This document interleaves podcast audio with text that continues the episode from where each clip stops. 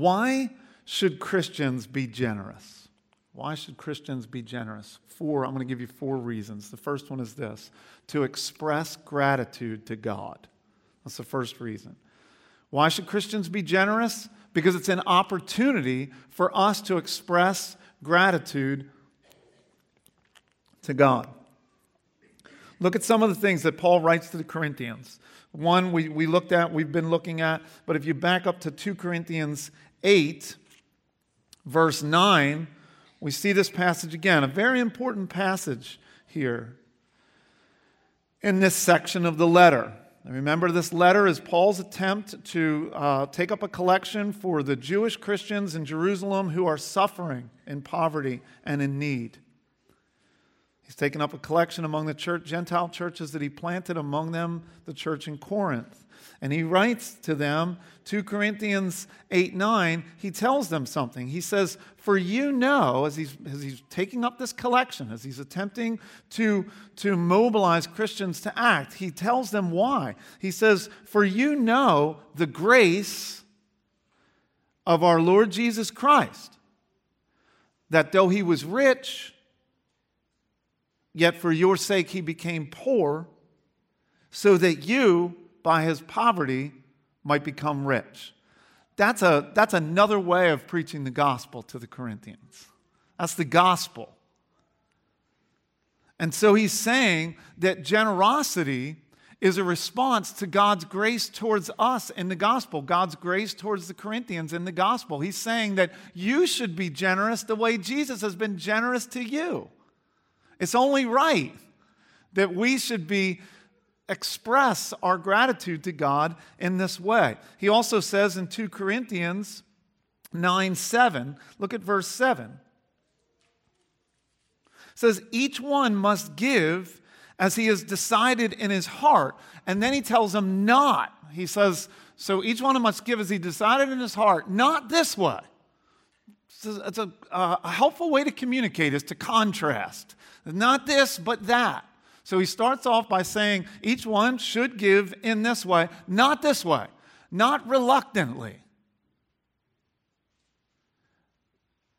What's that mean? Unwilling, hesitant. He's saying not in an unwilling way, not in a hesitant way, not reluctantly. And then he says, not under compulsion. What's Paul mean there?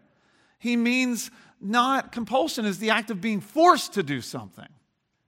He says it earlier, he says, not as an exaction. Not, not reluctantly, not under compulsion, but how? He says God loves a cheerful giver, that giving should be done. Generosity is an expression of gratitude to God. It's not done hesitantly, it's not done unwillingly, it's not, it's not done because it's, it's, it's being forced upon you. It's an expression of gratitude, the quality of being thankful. It's a readiness in our hearts to show appreciation. This is how we give. We give in light of the gospel. In the New Testament, the doctrine is grace, the ethic is gratitude.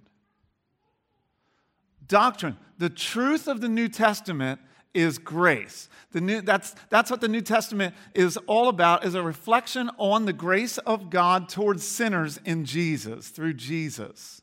So the doctrine, the truth is grace where do we see grace? God made you who were poor to become rich by becoming poor in your place. Uh, not because you deserved it.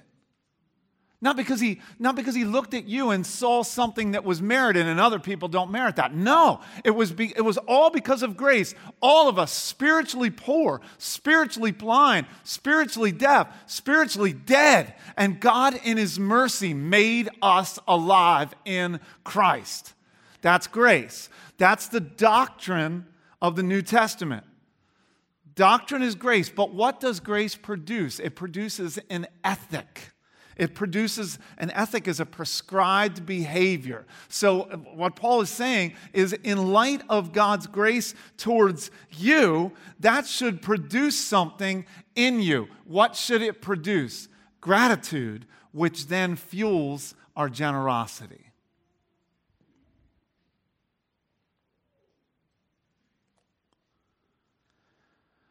Gratitude is prompted by the knowledge of grace in our heads and the power of grace in our hearts. Gratitude is produced when there's this knowledge of grace in our heads and the power of grace at work in our hearts. When God does that, He creates people that are filled with gratitude. And that gratitude is what fuels our generosity. So, one of the reasons I'm saying that Christians should be generous, first, right out of the gates, is an expression of our gratitude to God. Generosity is an expression of unending gratitude for unbelievable grace unending. It goes on and on and on. It doesn't matter how long you've been a Christian. You're never gonna, you'll, you'll never outgrow or outdistance your need to be grateful to God for the, for the grace that He's shown you. There's one of those hymns, we sang it, I think, on Good Friday, with, that, that talks about, let, Lord, let me never, never outlive my love for Thee. Let me never, ever, ever outlive my awareness, the awareness and appreciation I have to God for His grace towards me. This is why we talk about preaching the gospel to ourselves, because I need to be reminded of this. I got to the end of the week, didn't feel particularly grateful, didn't feel particularly filled with the Spirit, didn't feel particularly joyful, but it was my responsibility to lead the men's Bible study. So I showed up at the men's Bible study dealing with some of those feelings. But after spending time looking at Colossians 3 and then talking about it with a group of men, my perspective changed. The Lord reminded me of His grace towards me. He reminded me through listening to other men share of God's grace towards them. That's why we need fellowship. That's why you can't do it on your own. You get stuck in your own thoughts and you end up in bad places. We need one another. Generosity is an expression of unending gratitude for, I said unbelievable grace. It's actually not unbelievable, it's almost unbelievable. If it wasn't believable, we wouldn't, we wouldn't be saved, right? I was trying to make a point. But, but it's, it's the, you know, Tolkien said this. I, I know I say this, repeat this to you. It's like the gospel is too good to be true, except it's true.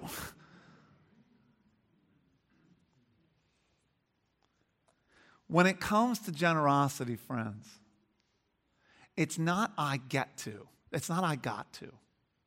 It's I get to. When it comes to generosity, the look on our face is not it shouldn't be, I got to. It should be, I get to. It's not, I got to. It's, I get to. It's not, I got to. It's, I get to. Why? Because generosity is an expression of my gratitude to God. And I don't got to give Him gratitude. I get to give Him gratitude because I was lost and on my way to hell. And He saved me by His grace. So it's not, I got to. It's I get to. You feel that way this morning? That's what should propel us. That's what should motivate us to be generous people. Why should we be generous? First, to express gratitude to God. Second, to help those in need. So we're talking about reasons. Why should we be generous? To express gratitude to God, to help those in need. 2 Corinthians 9 12. So look at verse 12. For the ministry of this service is supplying the needs of the saints. It says it's not only supplying the needs of the saints, so it's doing more than that. But one of the things it's doing is it's supplying the needs of the saints. It's helping those who are in need. Verse 13. This I'm going back to, to 2 Corinthians 8, verse 13. For I don't mean that others should be eased and you burdened, but that Paul talks here about a matter of fairness. Your abundance at the present time should supply their need, so that their abundance may supply your need, that there may be fairness. There's this, there's this meeting of needs that Paul is talking about. Verse 15, it says, As it is written, whoever gathered much had nothing left over, and whoever gathered a little had no lack. Remember when Jesus told the parable of the Good Samaritan? Some of you know the parable of the Good Samaritan. Man's laying down injured on the side of the road, and a, bunch of people walk by just leaving him there. And a bunch of the people that walked by should have known better because they were like preachers and pastors. Probably taught this kind of stuff to people. But the Samaritan, which is a real shock in that parable, because you don't expect the Samaritan to do this, the Samaritan showed a generosity that came at great cost to himself. It's a lot easier to describe a generous person than it is to be one. It's a lot easier to teach about generosity than it is to actually be generous. It's a lot easier to know some things about generosity than to actually be a generous person. But Jesus told that story to answer a question. There was a question he was seeking to answer with that story. The question was this Who is my neighbor?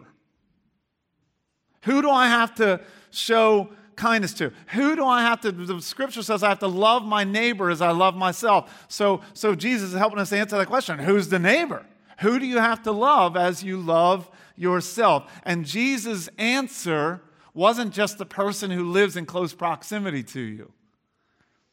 It was any and every person you meet is your neighbor. And their need, once you see it, you should do your best to relieve it. Well, that's, that's, a, that's a major challenge, right? We need wisdom. I, how can I do that?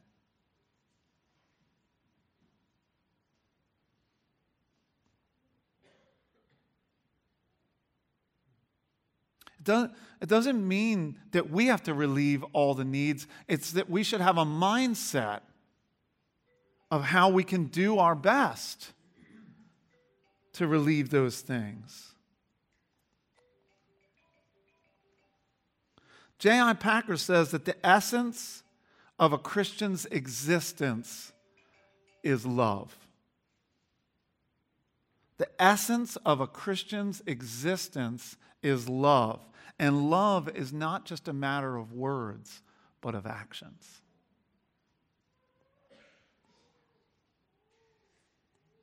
Whenever I share, I've shared these statistics with the church before, uh, but whenever I share these statistics, I'll start talking about the average income of people who, who, live, who live in the Downingtown school districts. So, Downingtown East, Downingtown West. We'll use that as an illustration. I know all of you don't live in those districts. But the average income of families, of the households in the Downingtown East, Downingtown West school district. You can get this data from the, you, just, you can just look this stuff up. It's $120,000 a year. That's average. Now, so some of you might be sitting there thinking, ah, I, I ain't making that. Which means then there's a people, a lot of people in the Downingtown East and West School District who making a lot more than that. This is a rich area, guys, that we live in. But every time I share that story, uh, people from the church come up to me and tell me, I just want to let you know, I ain't in the average.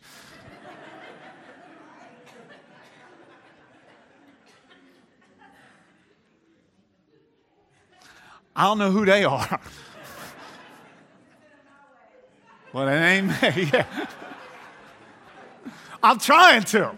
I'm up here preaching Generosity Project. I'm trying to.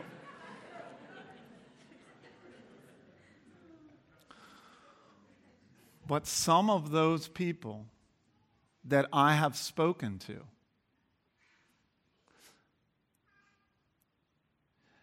I know to be some of the most generous people at Brandywine Grace Church. How can you say that? Because generosity isn't measured by the line item of how much you give. Generosity is measured the way Paul is measuring it here. If, you, if we ask, we said this last week, if you ask Paul, hey, Paul, how much should I give? You're taking up a collection, how much should I give? He wouldn't answer, and he didn't answer 10%. He'd answer this way Give all that you readily, easily, and comfortably can, and then prove your wholehearted devotion to God by giving a little more. That's generosity. And there are people at Brandywine Grace who fall into lower, lower income brackets that serve as an example to many of us who live in the higher income brackets because their definition of generosity lines up with Paul's, with God's. And it helps those that are in need. I was just talking to uh, one of my kids, a runner, uh, seeking to, to, to do better in uh, a race that she had. Now, I'm not a, a runner. Although I'm looking here now, I can tell my family's going to start mocking me in just a minute. I see you guys, you don't see what I see. They all start, they all start talking, their phones come out, they start texting one another. I know what I'm dealing with here. So I'm not a runner. I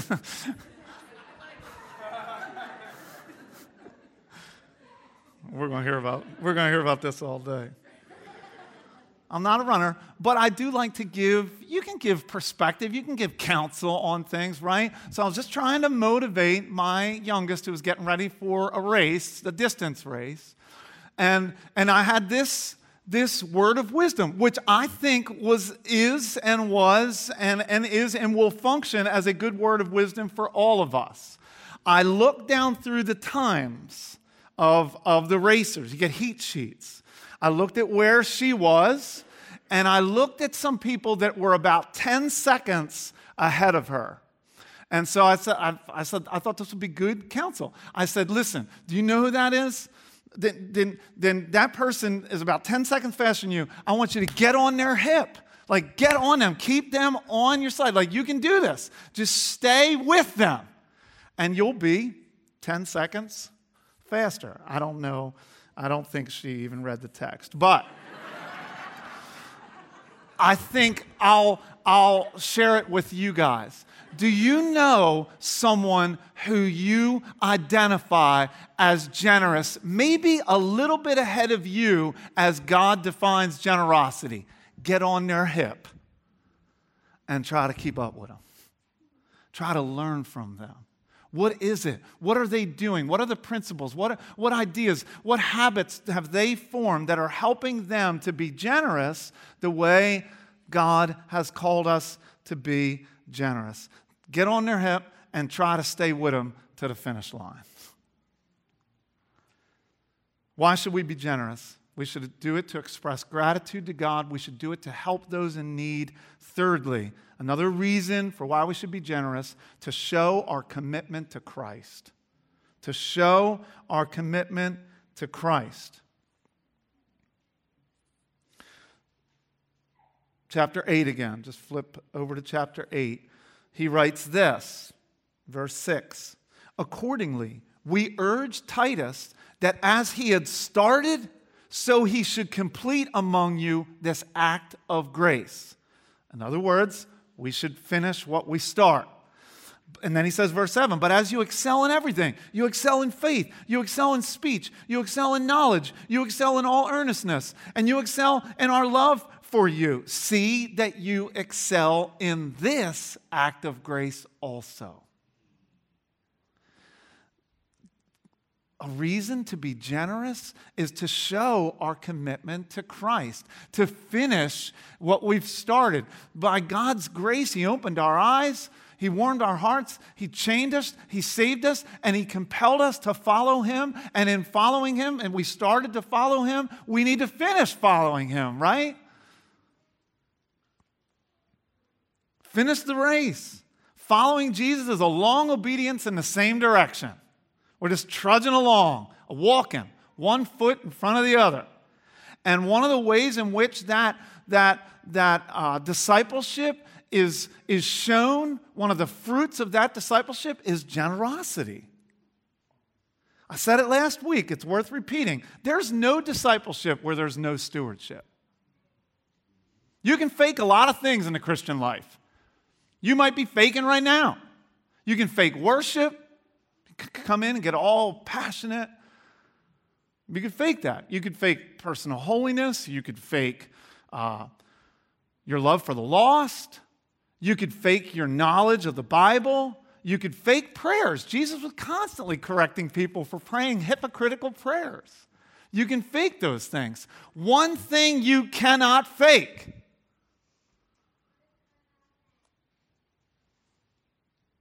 is your money management your checkbook going to tell on you.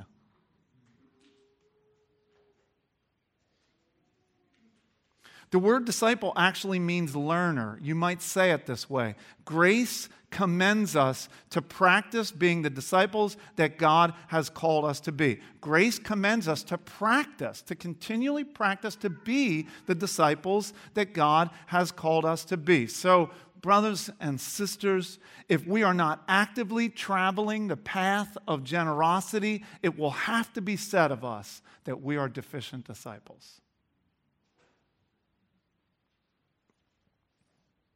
Which means then we have to change our ways.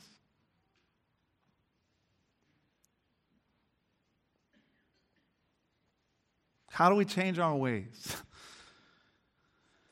Great book, Atomic Habits. If you haven't read it yet, you should. James Clear. He says, his, he says something that I, that I feel like has influenced me greatly. He says, We don't rise to the level of our goals, we fall to the level of our systems. Another way of saying it. We don't rise to the level of our lofty goal, goals, we fall to the level of our habits. So, so his whole point is it's great to have goals, but in order to accomplish your goals, you need to start or continue doing some things that we call habits. So if you don't change your habits, you most likely will never reach your goals. So we do that all the time. Beginning of the year, we set all these lofty goals, and then at about January 25th, we decide, man, too, too much. I, I, can't, I can't achieve these goals. That was way too much, way too much of a resolution. Can't do it. And then we wait until next year and we establish these lofty goals. And he's saying, well, establish your goal, what you want to be, what you want, how you want to be changed, and then take a look at your habits and just start forming some habits that if you actually do those things consistently over time, you'll actually reach your goals. I think of Amy's parents.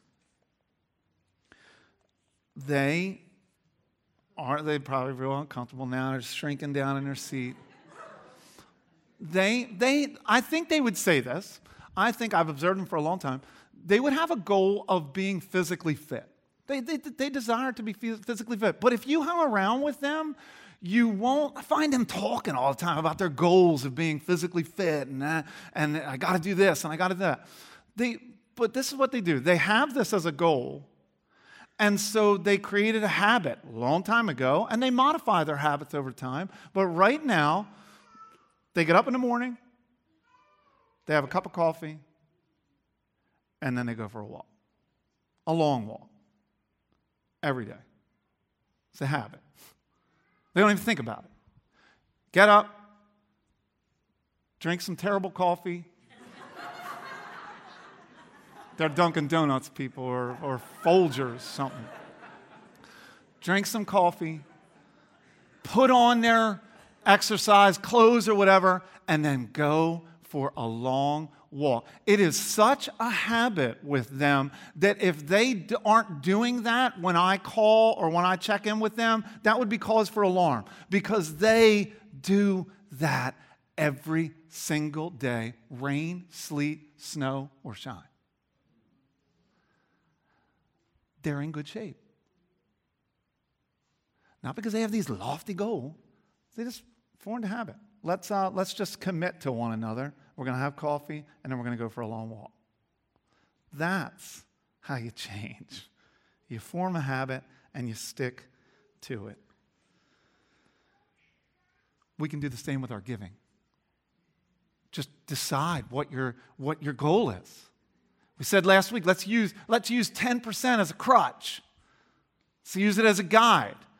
Uh, well, even back up. If you're not giving anything to God right now, why don't you start with something? What will you do? Get that napkin out, just like my friend, and, and decide, you know what? I'm giving nothing. This year, I'm going to give 2%. I gave nothing. I've been giving nothing. I'm going to give 2%. And this is the habit. As soon as I get paid, I'm going to take 2% off of that and I'm going to give it to God. And start doing that over time. You'll reach your goals. And then next year, reevaluate. You know what? I want to get I want to give a little more to God in light of all He's given to me. All right, so we're talking about reasons why Christians should be generous, to express gratitude to God, to help people in need, to show our commitment to Christ. Fourth reason, fourth and final reason, to glorify God. To glorify God, to, to, to, to uh, to display somehow through our actions the great worth of God. 2 Corinthians 9, verses 11 through 13. Look at what Paul writes. He says, You will be enriched in every way, to be generous in every way, which through us will produce thanksgiving to God. So, you see what he's saying there? You're going to be enriched in every way, to be generous in every way, which is going to produce something. What's it going to produce? Praise to God. Thanksgiving to God. For the ministry of the service of the service is not only supplying the needs of the saints, so it's going to meet real needs, but even more than that, it's going to overflow in many thanksgivings to God. By their approval of the service, they will glorify God. Do you see this right here in the scriptures? It's right there, guys. It's right there. Why should we be generous? Because we glorify God through our generosity.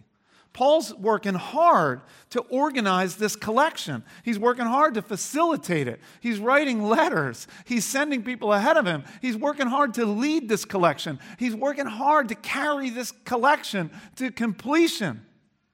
Who's he doing it for, though? He's not doing it for himself, he's not doing it for his fame. He's doing it for the fame of Jesus. He's doing it for the glory of God. He's not looking for personal praise.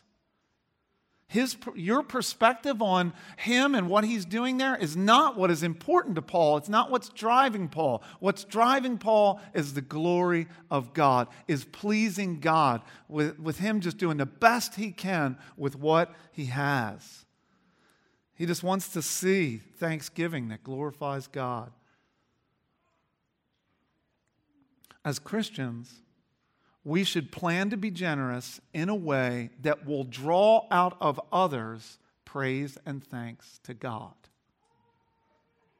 That's what every act of obedience is, is ordinarily intended to do. It's intended, every act of obedience, to draw attention to Jesus, to put attention on Jesus. When we're big hearted, and we're, gen- and we're the generous people that God has called us to be, people get a glimpse of Jesus. That's why we want to be generous people, because we want others, we want the world that's lost and broken to get a glimpse of Jesus. And, and how does that happen? Paul is teaching the Corinthians, God is teaching us, applying the Spirit to our hearts and helping us see that one of the ways that happens is when we live generously towards a God who's been generous to us. It brings glory to God. I was texting a young man recently. Let me get the band to return. I was texting a, a, a, young man recently, a young man that was in the youth ministry that I led. He doesn't live here anymore. He was a part of Brandywine Grace, helped us found it. When we planted it, he came along. Had the privilege of discipling him for years and, and helped him when he was falling in love and married him to a great young woman. And now they live in another state and they have a family.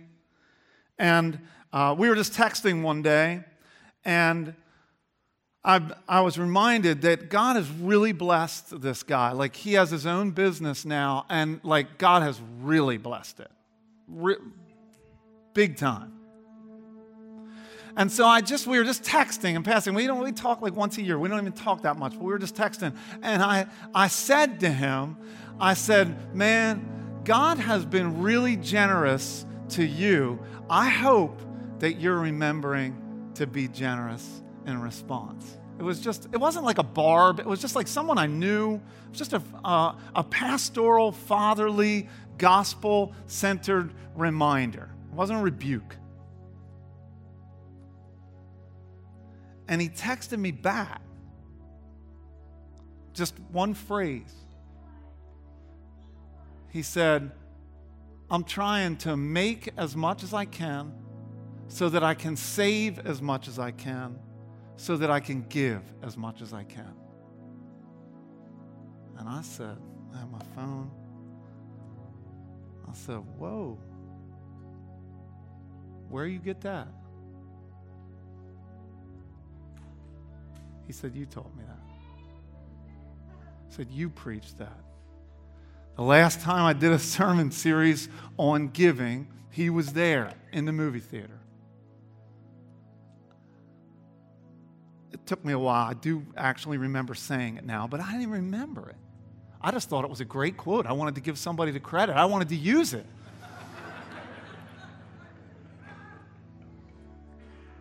your words and your life can have this incredible impact on others. Do you see that, church? That's why Paul says, Thanks be to God for this inexpressible gift. God the Father gives, gives us Jesus. Jesus gives his life. The Holy Spirit continues to give. Paul gives. The Corinthians give. I give. You give. We give. Others give a chain reaction of generosity that spreads the fame of Jesus. Chain reaction. And we get to be a part of it.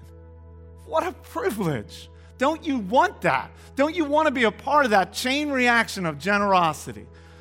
Let's go, church. Let's not miss out. God's given us reasons why we should be generous and big hearted so that we can express gratitude, so that we can help other people in need, so that we can show our commitment to Jesus, so that we can glorify God. And if we keep these reasons in mind, we'll become the generous, big hearted people that God has called us to be. Let's go, church, for the King. Let's stand and worship our generous God.